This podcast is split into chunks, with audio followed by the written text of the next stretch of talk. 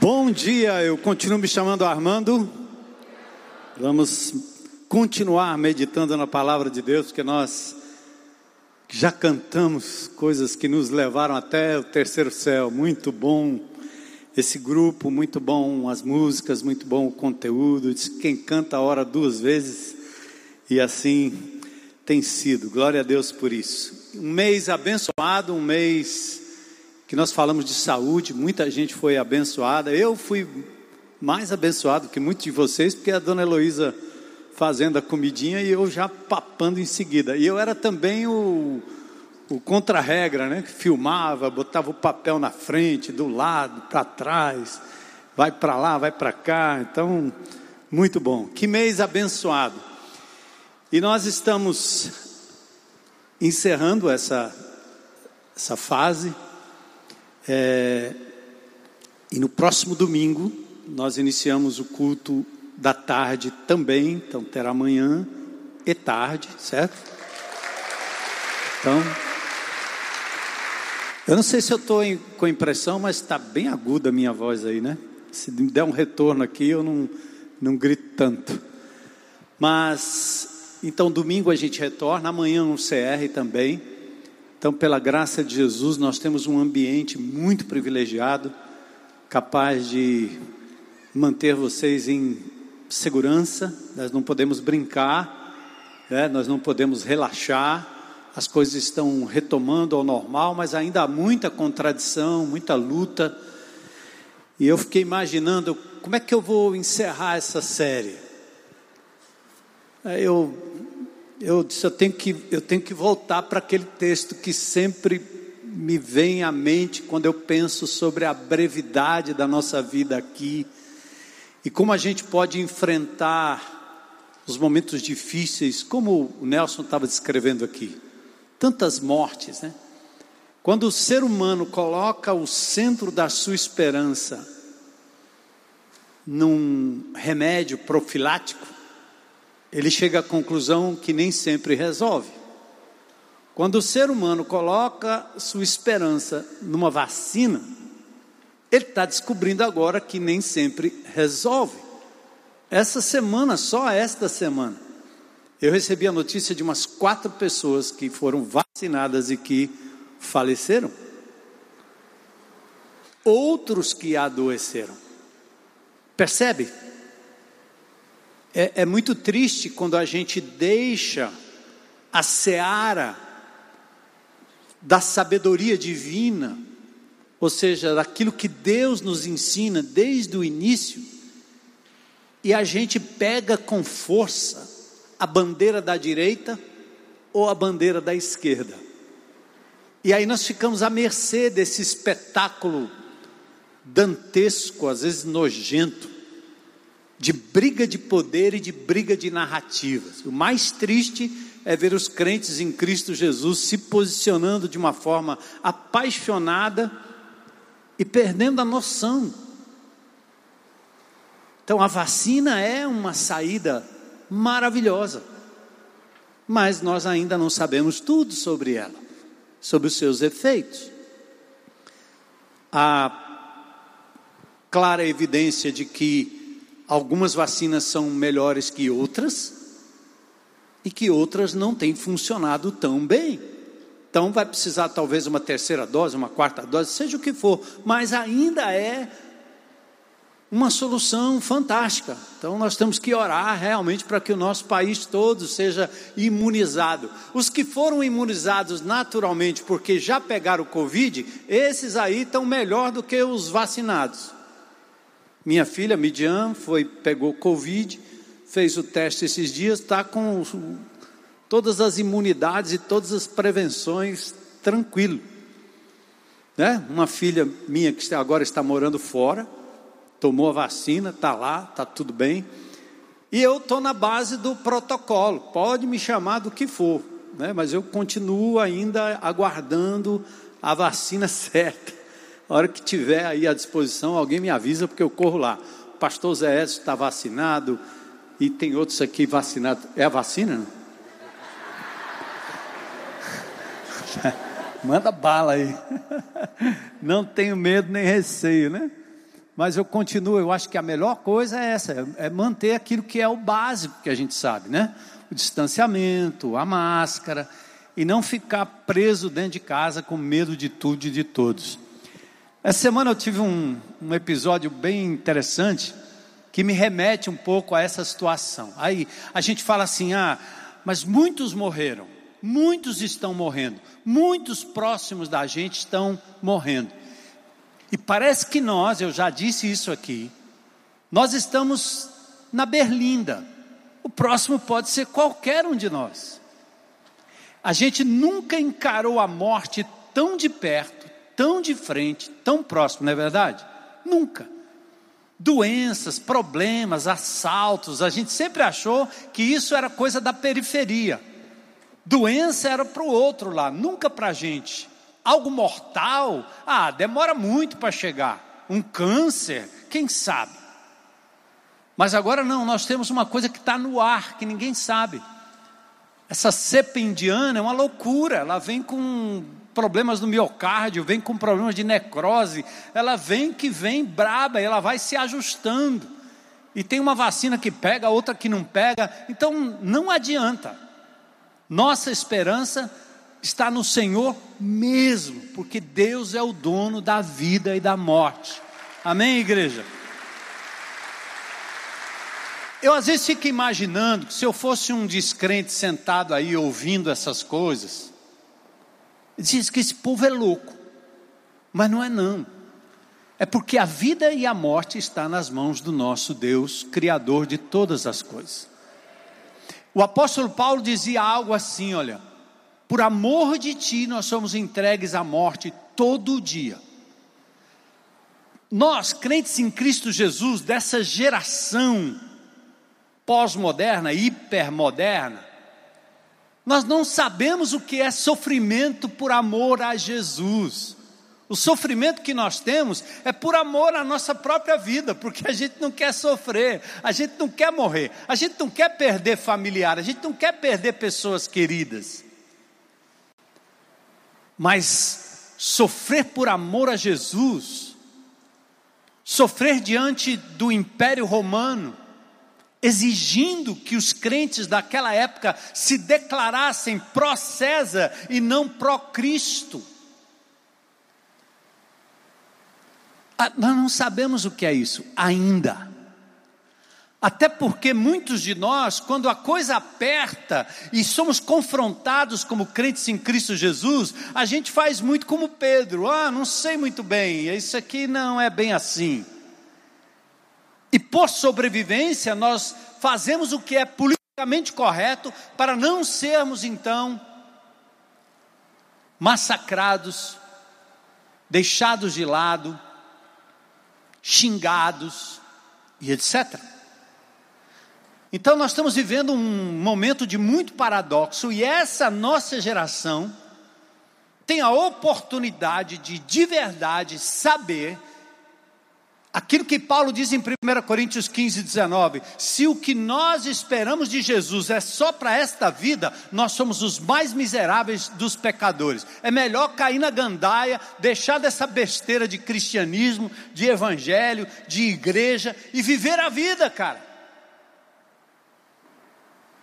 Mas se Cristo ressuscitou e Ele de fato ressuscitou e venceu a morte, e Ele é o nosso Senhor e Salvador, a morte não tem mais poder sobre nós. Não tem. Mas eu vou morrer? Se Cristo voltar a qualquer momento, e o relógio de Deus, da escatologia, está girando rápido, se ele voltar, amém. Se ele não voltar, eu vou. Essa semana eu fiz uma estripulia. Se minha mãe fosse viva, ela ia dizer: moleque. Eu fui nadando até um navio encalhado, que é o Amazônia, que encalhou em 1981. Esse navio encalhou aí, perto do cais do porto, e eu vi a história que o pastor Alcimor, quando ele encalhou o navio, ele foi junto com a turma que foi atrás para pegar uns eletrodomésticos e saiu flutuando por lá. Ele me contou que saiu nadando atrás, porque era eletrodoméstico para tudo quanto era canto ali. Imagina um negócio desse. E eu fui nadando até lá. Aí a minha esposa ficou, porque nós estamos num flat ali de um amado irmão que nos cedeu, é lá que eu estou morando. E ela ficou me filmando até desaparecer. A um quilômetro e pouco lá para dentro d'água, sozinho. Aí quando eu cheguei lá, subi na, na carcaça do negócio para fazer onda para minha namorada que estava na janela, minha Julieta. Ih! Aí desci com muito cuidado, né? Porque ali é cheio de ferrugem, cheio de coral. Dez metros, quando eu saí, dez metros depois que eu dei uma abraçada nadando costa, o sangue cortou meu dedo aqui e o sangue na água. Aí eu pensei assim, rapaz, já pensou se tem um tubarãozinho aqui faminto? É o meu fim. Chegou a minha hora. Aí eu ainda né, vi aquele sangue na água, disse misericórdia, Senhor. Aí eu fui ainda um pouquinho mais para dentro, chupei o sangue, joguei num canto, eu vou enganar o tubarão. Aí eu chupei o sangue aqui bem muito, fui, num, fui para lá e. Aí corri para o outro lado e saí pedalando, pedalando, nunca pedalei tanto. Pense numa velocidade, e com a mão para cima, não podia nadar com a mão, só com os pés e pã. Não sei se chegarei, mas da glória eu não passarei. eu estou vivo. Mas sabe de uma coisa? É corre de moleque, não faça, não recomendo para ninguém. É corre de menino, é, moleque assim de quase 70 anos. Mas nessas pequenas coisas a gente vê de perto a morte, o perigo. E é claro que Deus não quer que a gente fique fazendo estripulia por aí para ir ao encontro da. Eu não quero atrair a morte. Mas quando acontece, quando nós estamos vivendo esse momento, gente, a morte não é o fim. A irmã Ruth foi, mas a morte não é o fim. A irmã Fabinha foi, mas a morte não é o fim. Ela está à direita do Pai, com o Senhor, nos aguardando e nós nos reuniremos com elas. Glória a Deus. Então vamos pregar a palavra de Deus para aqueles que ainda não conhecem. Convido você a ficar em pé, nós vamos ler um texto. Eu tenho absoluta certeza que eu não vou conseguir terminar o meu texto agora, mas é Apocalipse capítulo 21. Sabe o que eu quero fazer com vocês? Uma viagem de volta para o futuro. Aquele filme de 1985 contava a história de Martin McFly, o adolescente que voltou mais ou menos uns 30 anos, né? E conheceu o pai e a mãe, aí a mãe se apaixona por ele, aí o negócio ia dar, ficar complicado, ele teve que desfazer o negócio e acabou achando uma, uma forma de, de voltar, né? para o seu tempo, ajudado por Emmett Brown, voltou para 1985. Então eu queria levar vocês hoje para aquilo que nos espera então vi um novo céu e uma nova terra, pois o primeiro céu e a primeira terra já não existiam. Aqui quer dizer, já não tinha mais Bolsonaro nem Lula.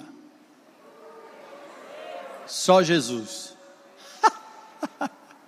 que legal. O mar também não mais existia.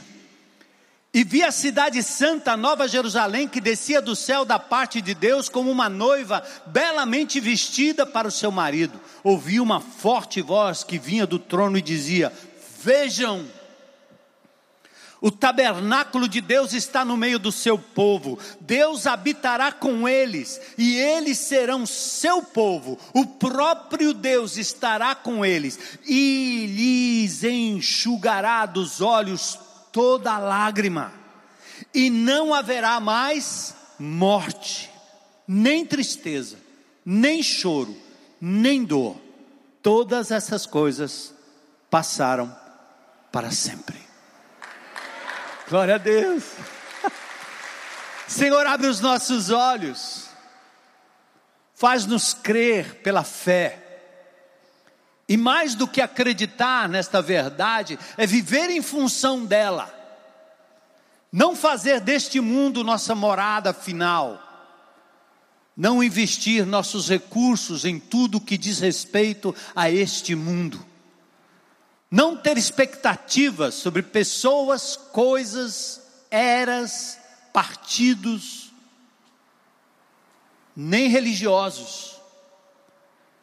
Que povo privilegiado somos, somos nós, Senhor, que te conhecemos e temos essa viva esperança. Enquanto andamos aqui, Senhor, semeando, chorando, como diz o salmista, enquanto nós cortamos o dedo, o pé, a mão, enquanto dói lá dentro, enquanto nós envelhecemos, enquanto nós perdemos, enquanto nós até na UTI possamos ir ou estar, nossos olhos estão postos no Senhor, que venceu a morte e que nos levará para usufruirmos de um novo céu e de uma nova terra. Ergue os nossos olhos, Senhor tira os nossos olhos dos problemas, tira das notícias humanas e nos faz olhar para aquilo que o Senhor já anunciou, as boas novas em Cristo Jesus. Faz-nos ver, Senhor, abre os nossos olhos, é o que nós te pedimos em nome de Jesus. Amém. Podem sentar, glória a Deus. Uh! Rapaz, vida saudável por mais que você tente, vai ser difícil aqui na sua plenitude. Porque a plenitude de uma vida saudável é o restabelecimento futuro daquilo que nós tínhamos lá no Éden e muito mais. Por isso é importante olharmos para a janela do tempo, como Deus fez com o apóstolo João. Sempre que o povo de Deus passou por um sufoco na história, e João estava na ilha de Pátimos, já tive o privilégio de estar ali naquela ilha, visitar a caverna, o lugar onde provavelmente João vivia, onde ele escrevia e onde o apóstolo, perseguido por causa do evangelho, estava ali exilado, quase preso ali naquela ilha. Ele recebe de Deus no meio do sufoco, o povo de Deus sendo perseguido, o império romano matando crentes em Cristo, entrando nas casas, tomando a residência, tomando os bens, levando os filhos como escravos, matando muitos cristãos só porque eles diziam que Jesus Cristo era o Senhor. Mas quando Deus via o povo naquele sufoco, ele usa o profeta, ele usa o apóstolo e abre para ele uma janela no céu. Apocalipse 4:1 diz assim: "Suba para cá, e lhe mostrarei o que deve acontecer depois dessas coisas." Então o Apocalipse começa a, a descortinar o paraíso refeito o Éden recriado, o novo Adão e último, que é Jesus, a nova doutrina, o novo testamento, o novo nascimento, a nova criação, o novo céus e uma nova terra. Deus revelou através dos profetas antigos a criação de um novo céus e de uma nova terra agora com caráter eterno. Isaías 65, 17: Pois eis que crio novos céus e nova terra, e não haverá lembrança das coisas passadas, nem mais se recordarão. Atentem, tudo aqui será esquecido. Deus vai apagar da nossa memória. O que vai estar são as lembranças do nosso Senhor do quanto Ele nos amou, do quanto Ele nos guardou, do, do quanto Ele caminhou conosco. Pois como novos céus e nova terra que hei de fazer durarão diante de mim, diz o Senhor, assim durará a vossa posteridade e o vosso nome. Vamos trocar tudo que é temporário e passageiro pelo eterno. O apóstolo João descreve isso em Apocalipse 21 e 22. Ele fala de uma Jerusalém. O nome é o nome daquela cidade, ora dividida entre judeus e palestinos. E é bom que vocês saibam que um, um bom cristão, conhecedor das profecias e da história, admite que os palestinos precisam de um Estado, assim como Israel precisa do seu Estado, e admite que os atuais representantes dos palestinos, Hamas, é uma facção criminosa. Mas os brasileiros que pouco conhecem do que está acontecendo ali, acham que eles são os coitadinhos. O judeu morre para proteger as crianças, o Hamas mata as crianças para se proteger, colocando-os no teto dos prédios onde eles estão aninhados. E os palestinos são reféns do Hamas. Como uma comunidade pode ser refém de uma facção criminosa. E nós brasileiros ficamos ouvindo notícias que não tem muito a ver. Não endeusaremos Israel, não demonizaremos os palestinos. Os dois merecem um lugarzinho, um cantinho e um Estado, pelos meios legítimos, que sem guerra, com paz, com bons acordos. Mas o apóstolo João, ele descreve esse novo céu como se a Jerusalém tivesse descendo, como essa cidade perfeita, que foi a cidade construída por Davi, local do templo local onde se construirá o terceiro templo, talvez com sangue, mas é o cumprimento da profecia. Apocalipse 21 e 22 revelam algumas peculiaridades do cristianismo em relação às demais religiões e às demais seitas no que dizem respeito ao futuro. O cristianismo ao contrário do dualismo grego, da suposta aniquilação da alma, propaga ou propagada, aliás, pelas seitas, onde as seitas falam dessa evolução constante, desse karma, o cristianismo coloca o homem de volta à terra. Ele não trata da gente como almas desencarnadas. Foi isso que nós vimos aqui no Vida e Saúde. Cuida do teu cabelo, cuida da tua unha, cuida dos teus dentes, cuida do teu estômago. Cuida do teu coração.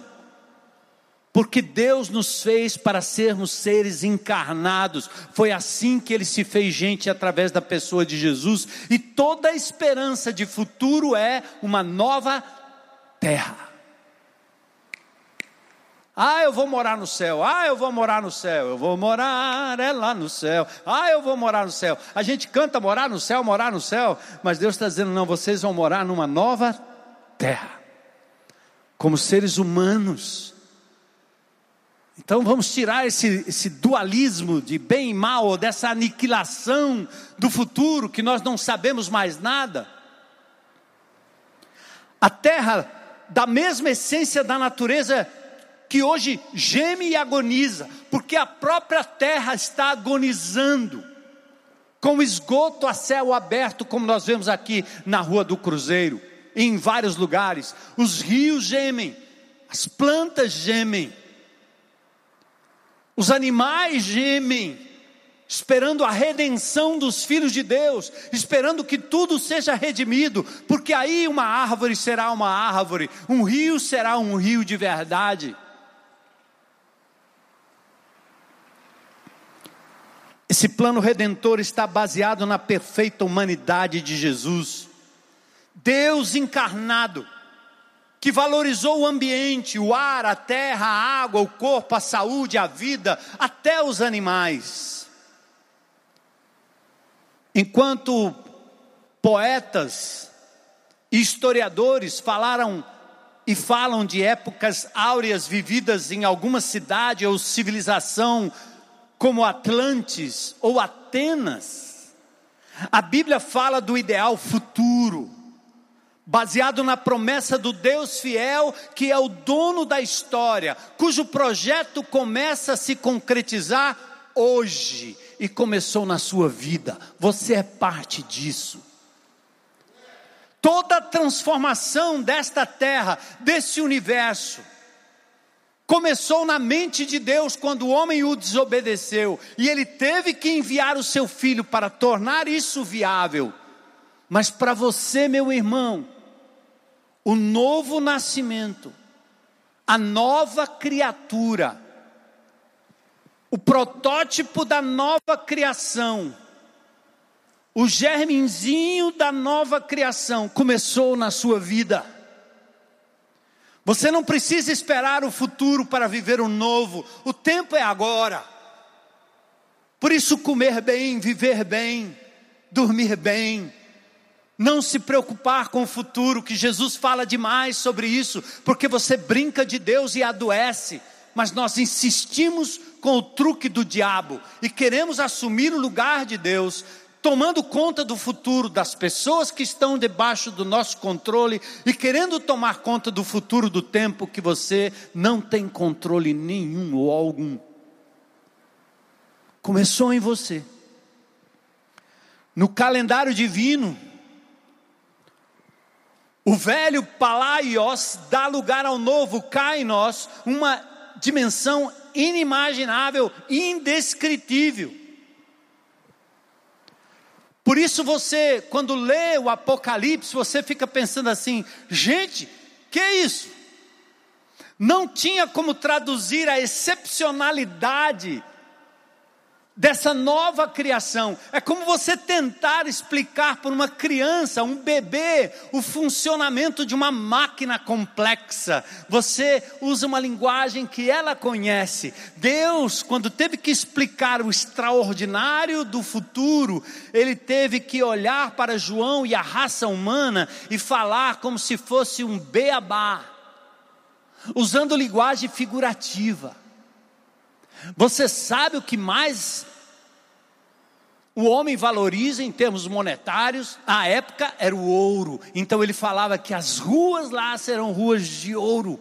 Por que ele está dizendo? Era inimaginável alguém tentar fazer uma rua de ouro ou gastar o dinheiro construindo ruas de ouro. Deus não tinha outra forma de escrever. Você não entenderia, eu não entenderia, João não entenderia, não porque fossem ignorantes, porque eram homens letrados, mas porque não há linguagem humana capaz de conter a grandeza do nosso Deus. Só o Espírito pode fazer isso. Amém? Então, mesmo que eu não consiga terminar aqui, você vai para o Apocalipse, durma, não ficar com medo do dragão. Porque o dragão foi vencido pelo Cordeiro de Deus que tira o pecado do mundo, pelo leão de Judá, pela raiz de Davi. Amém? João Outra coisa importante na leitura do Apocalipse é que João tinha que esconder o significado dos inimigos enquanto procurava revelar ao povo. Ele não podia falar a linguagem aberta, porque seria censurado pelo Facebook, pelo Google, pelo Insta, pelo TikTok da época. Se falar, corta. Então a linguagem era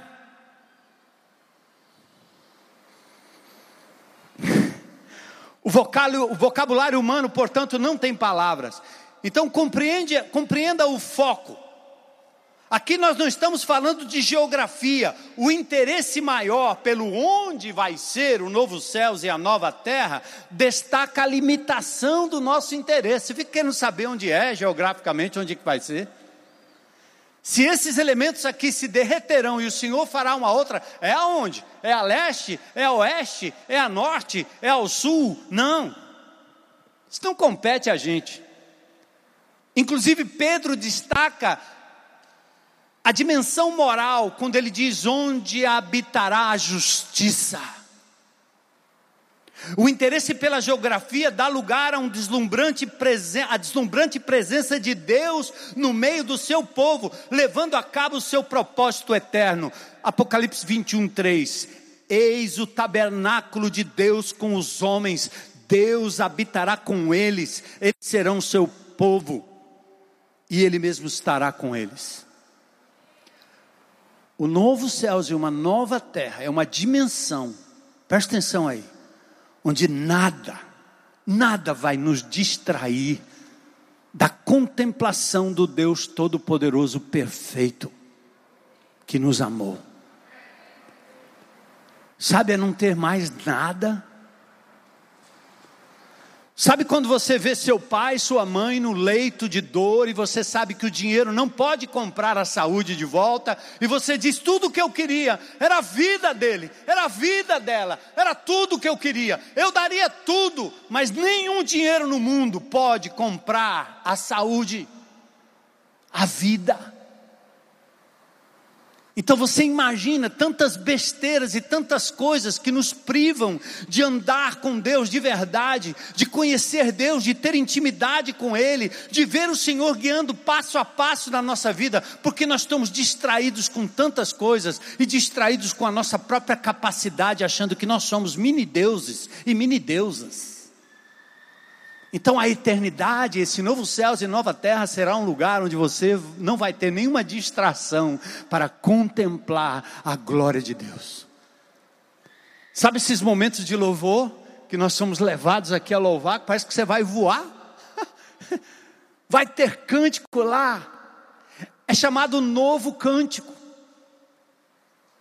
Entoado pelos anjos, pelos milhares de convertidos ao longo de séculos e séculos todos estarão gritando pela santidade de Deus, exaltando o nome dEle. Se você quer experimentar um pouco disso aqui e agora, entregue-se totalmente a Ele, perceba-o nas mínimas coisas.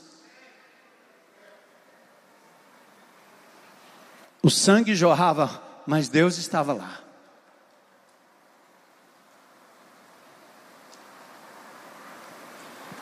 Podia ter milhares de inimigos e bichos ao redor, mas Deus estava lá.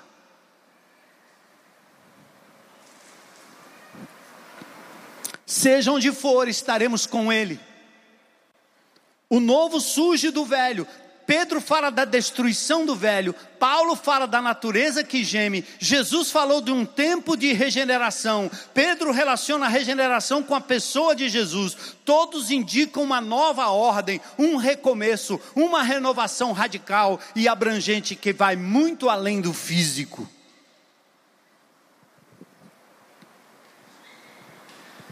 Verso 1: O mar já não existe o mar, geralmente, para o judeu localizado ali na Palestina, olhando para o Mediterrâneo, de onde vinham as nações invasoras, incluindo os fenícios, persas, medos, europeus. Para o judeu, o mar era um sinônimo de perigo das nações, vindo em direção aos portos de Israel para invadir a terra. O mar já não existe. Aqui talvez seja uma referência às nações, às divisões, a besta que emerge do mar, no capítulo 13.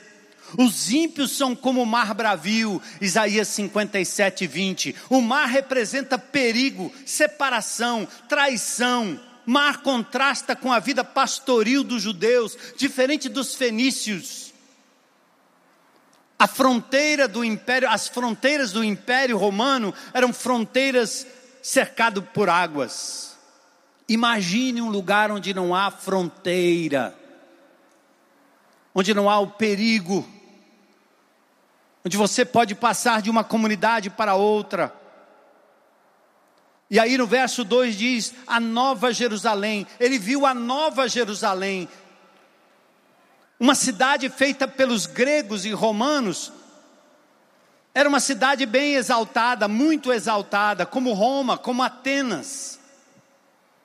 Os retóricos louvavam as grandes cidades da antiguidade. A Hélios Aristides exaltava Roma. Isócrates, Atenas. A cidade celestial é descrita no Novo Testamento como a Jerusalém lá de cima. Deus é o arquiteto e o edificador, é cidade do Deus vivo, é a nossa cidade celestial. Filipenses 3:20 diz que a nossa cidadania está nos céus. A cidade do meu Deus, a nova Jerusalém, cujo nome estará com os fiéis de Filadélfia. Esta Jerusalém que desce dos céus, ela é separada, ela é santa, ela é limpa de tudo que é impuro. Contrasta com a Babilônia mundana de Apocalipse 18, contrasta com Fortaleza, contrasta com Brasília, contrasta com São Paulo, contrasta com Pequim, contrasta com a nossa fortaleza e seus nichos de pobreza, riqueza imunda, desigualdade. Shoppings funcionando e a feirinha do Canindezinho sendo proibida. Essa não é a cidade igualitária e justa. Ela é nova, é parte do projeto da criação de Deus, ela vem da parte de Deus, é um projeto divino. Ela é noiva, preparada por Cristo, para Cristo, para estar eternamente com Cristo. E sabe de uma coisa, gente? A igreja de Jesus é chamada a noiva de Cristo. É uma cidade de gente, gente unida por um só espírito. É a igreja no seu ideal. Se você quiser achar a igreja perfeita, é esta aqui. A cidade revela a dimensão social e comunitária do reino. O indivíduo não está só, ele não está isolado. É uma cidade, são muitos povos é viver família de Deus, a grande congregação, o grande ajuntamento, o louvor congregacional. Então, enquanto você está olhando a morte, a vida, o escape, a vacina, os remédios, a profilaxia, os partidos, não deixe de olhar como cidadão dos céus para o novo céu e a nova terra que nos espera. Enquanto vivemos aqui, nós devemos refletir aquilo que nós cremos ser o nosso fim e o nosso ideal. Nós não temos morada permanente aqui nessa terra. Nós estamos inseridos num contexto de cidade com pessoas, estruturas, governos e culturas, mas nada disso nos pertence.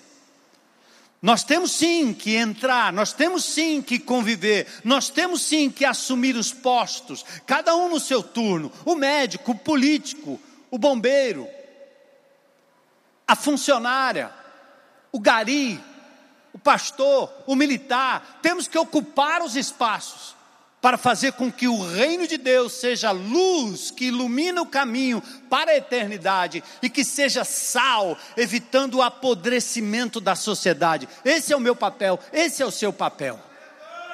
Cada um no seu canto, chamado tal qual um pastor, ungido pelo Espírito, tal qual um pastor. Quem disse a você que o seu trabalho não é um trabalho ungido, mentiu. Quem disse para você que você não tem um chamado pastoral para trabalhar na repartição onde você trabalha, no lugar onde você trabalha, mentiu. É alguém tentando criar um sindicato de ungidos privilegiados para fazer vocês escravos de indivíduos que dominam os outros. A minha função como líder nessa comunidade foi sempre essa: despertar em vocês o potencial que Deus diz que vocês têm, de mostrar para vocês quem vocês são diante de Deus, filhos amados, filhas amadas, ungidas por Deus, ungidos por Deus, sacerdotes e sacerdotisas de Deus.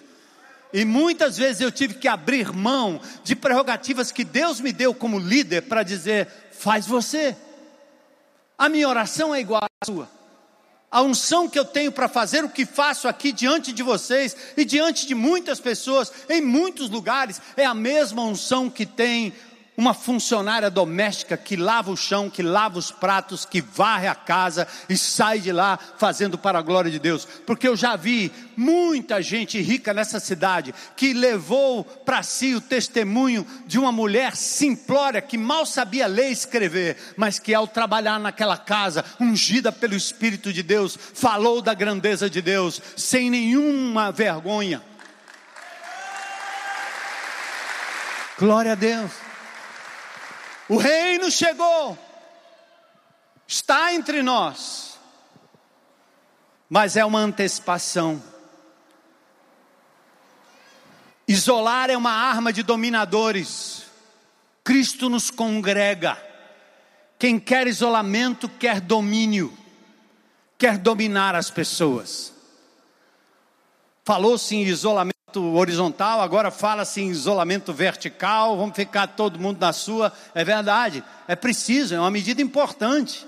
Para um determinado momento, é um momento, é, um, é uma medida importante. Mas nós também precisamos olhar uns para os outros, ver uns aos outros, tocar uns aos outros.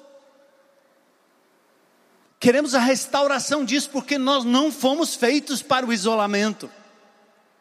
Há outras medidas, há medidas concordes que podem ajudar. Uma grande voz anuncia o cumprimento da promessa do Velho Testamento. Quando ele diz lá em Levítico 26: Eu vou colocar o meu tabernáculo no meio de vocês, e a minha alma não vos aborrecerá. Andarei entre vós e serei o vosso Deus. Apesar da cidade que desce, a sua descrição ela é tabernáculo, é tenda, é tenda, é tenda, é tenda. Por que, que é tenda? Porque é móvel.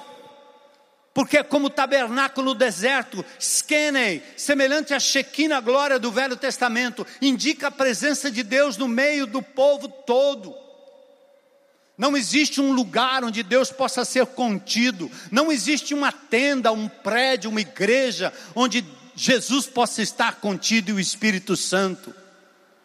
Ele vai com você onde você estiver. O plural muda o conceito do Velho Testamento. Povos, não mais uma nação na eternidade. Verso 4.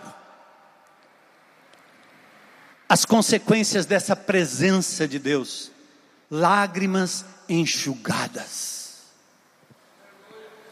choro dos que foram perseguidos por amor a Jesus, cumprindo a bem-aventurança. Bem-aventurados os que choram, porque serão consolados.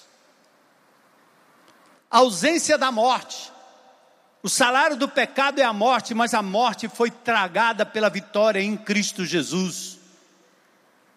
Não haverá mais luto, não haverá mais tristeza pela separação, não haverá mais pranto, não haverá mais dor. Nesses tempos, irmãos, preocupem-se com aqueles que ainda não conhecem Jesus, por favor, porque eles vão caminhar para uma separação eterna. O inferno não é fogo, é ausência de Deus, é ausência de comunhão. A pior coisa para um drogado é a ausência da droga. Quando você tem uma fissura por um alimento e para deixar aquele alimento, você sabe o que é a crise de abstinência. É horrível a crise de abstinência. Já imaginou você ter crise de abstinência de Deus e nunca mais poder ser saciado? Querer as coisas que distraem o homem, tipo sexo, tipo balada, tipo loucura, droga, e não ter? C.S. Lewis descreve no seu livro O Sofrimento como é o inferno. Então você tem que se preocupar, por isso nós vamos falar sobre semente, semeadura, o grão, falamos no começo do ano. Não perca essa perspectiva, aproveite o tempo, aproveite o momento, leve as pessoas ao conhecimento de Jesus. Não mais pranto, não mais dor.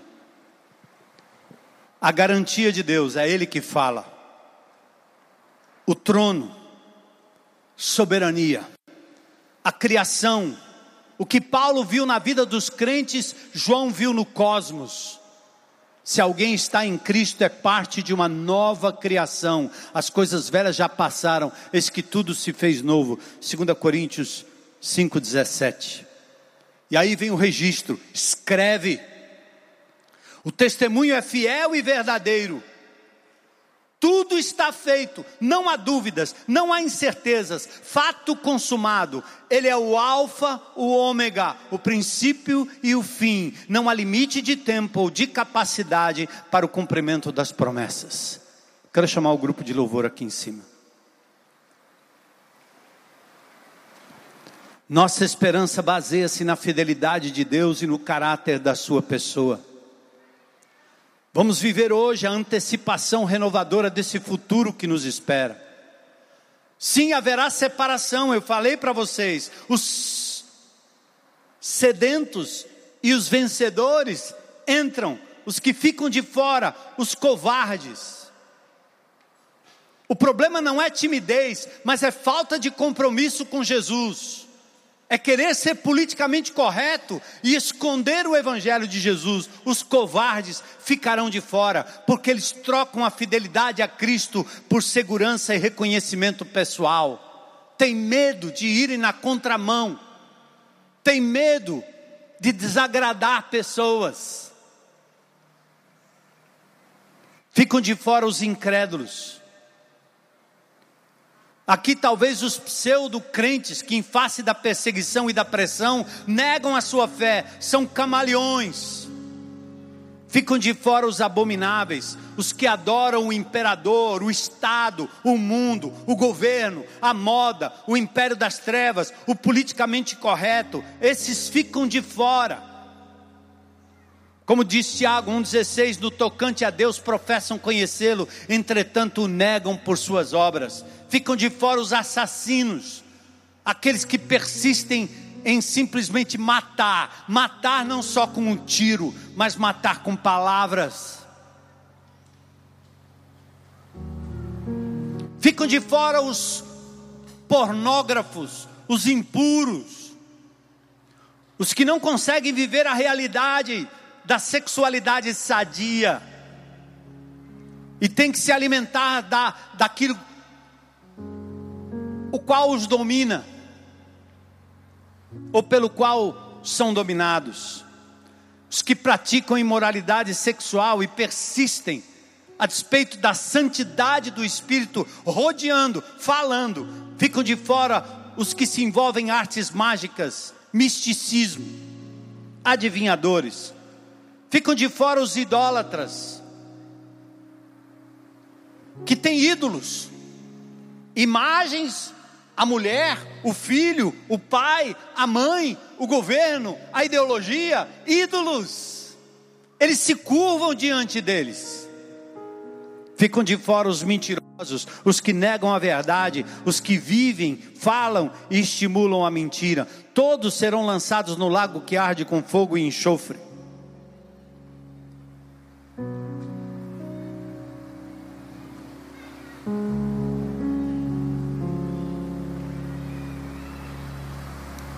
Aleluia.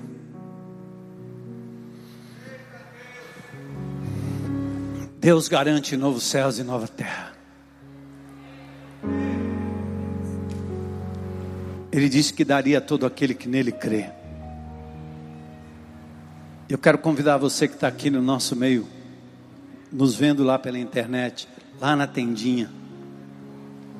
Se você nunca fez uma decisão por Jesus, se você é devoto de tanta coisa, até de você mesmo, egolatria, egocentrismo, narcisismo espiritual, que tal você abrir mão disso? Porque isso não leva a nada. Isso não resolve o problema da morte, isso não resolve o problema do medo, isso não resolve o problema da eternidade. Hoje você pode tomar uma decisão e dizer: Eu quero Jesus como meu Senhor e meu Salvador. Ele é meu dono, Ele é meu mestre, Ele é meu Senhor. Eu vou segui-lo. Eu creio no Jesus histórico que veio há dois mil anos atrás e morreu na cruz por mim. ressuscitou, venceu a morte, está à direita do Pai e um dia voltará para me buscar. E se ele não voltar antes e eu for, eu quero ter a certeza de estar com ele na eternidade e usufruir do novo céu e da nova terra. Sabe o que você precisa fazer? Apenas crer, basta crer. Você crê nisso? Você crê nisso? Você gostaria de crer? Então, se tem alguém aqui nesse auditório ou na internet, faça um gesto aí, diga: Eu quero entregar minha vida a Jesus hoje, hoje, agora. Deus te abençoe, estou te vendo lá. Glória a Deus. Deus te abençoe, cara. Deus te abençoe. Aleluia. Aplauda o Senhor, Ele é digno. Tem mais alguém com coragem de dizer: Eu quero caminhar com Jesus? Chega de incerteza. É possível. É possível. Você está na internet aí, ó. Faz sua decisão aí. Se com tua boca confessares a Jesus como Senhor e em teu coração creres que Deus o ressuscitou dentre os mortos, você será salvo, não por mim, nem pela igreja, nem pelos seus méritos, mas pela graça de Jesus. É de graça. E ele recebe agora esses amados na presença de Deus. Família de Deus, vamos celebrar juntos. A morte não terá mais domínio, o pecado não terá mais domínio sobre eles, como não tem sobre nós. Aleluia, glória a Deus. Vamos louvar ao Senhor, fiquem de pé. Quando eu te conheci, Jesus. Canta, igreja, e proclama. Meu caminho brilhou. Agora minha vida não é mais Novos céus e nova terra é o que nos espera. Vida e saúde para sempre. Eu acredito no poder do teu sangue Seja um agente, reino de Deus aqui agora. que me libertou da morte. Não tenha medo, não tenha medo.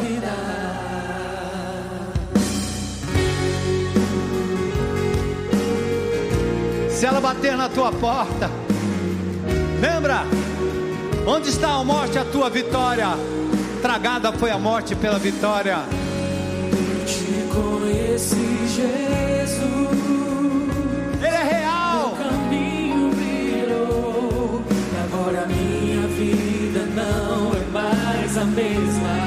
Eu acredito na palavra.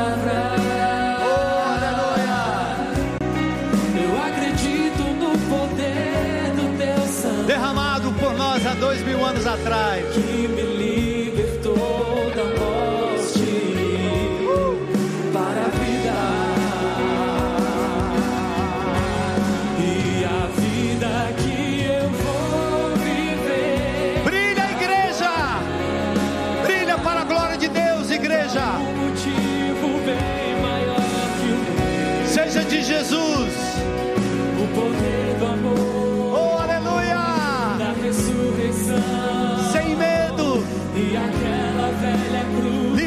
Teu povo do medo, Senhor.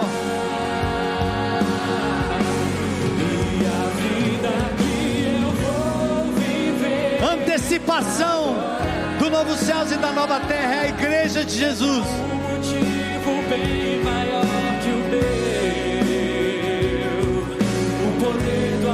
Do amor, de Jesus que nos constrange. O poder da ressurreição.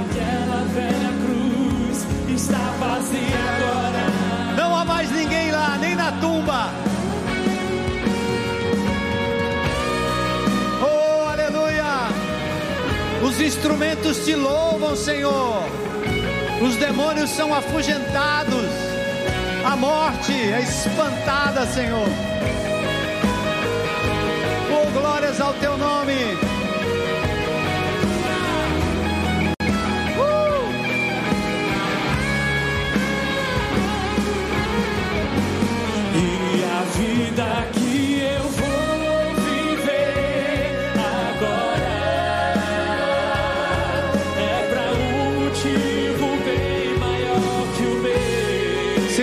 Essas vidas que se entregaram a Jesus hoje, batizando-os com teu Espírito Santo. guardando-os do mal. E aquela velha cruz está vazia agora. E a vida que É a tua igreja que te louva, Senhor Jesus. Rei dos reis, Senhor dos senhores. Obrigado pelo teu espírito, pela revelação da tua palavra, Senhor.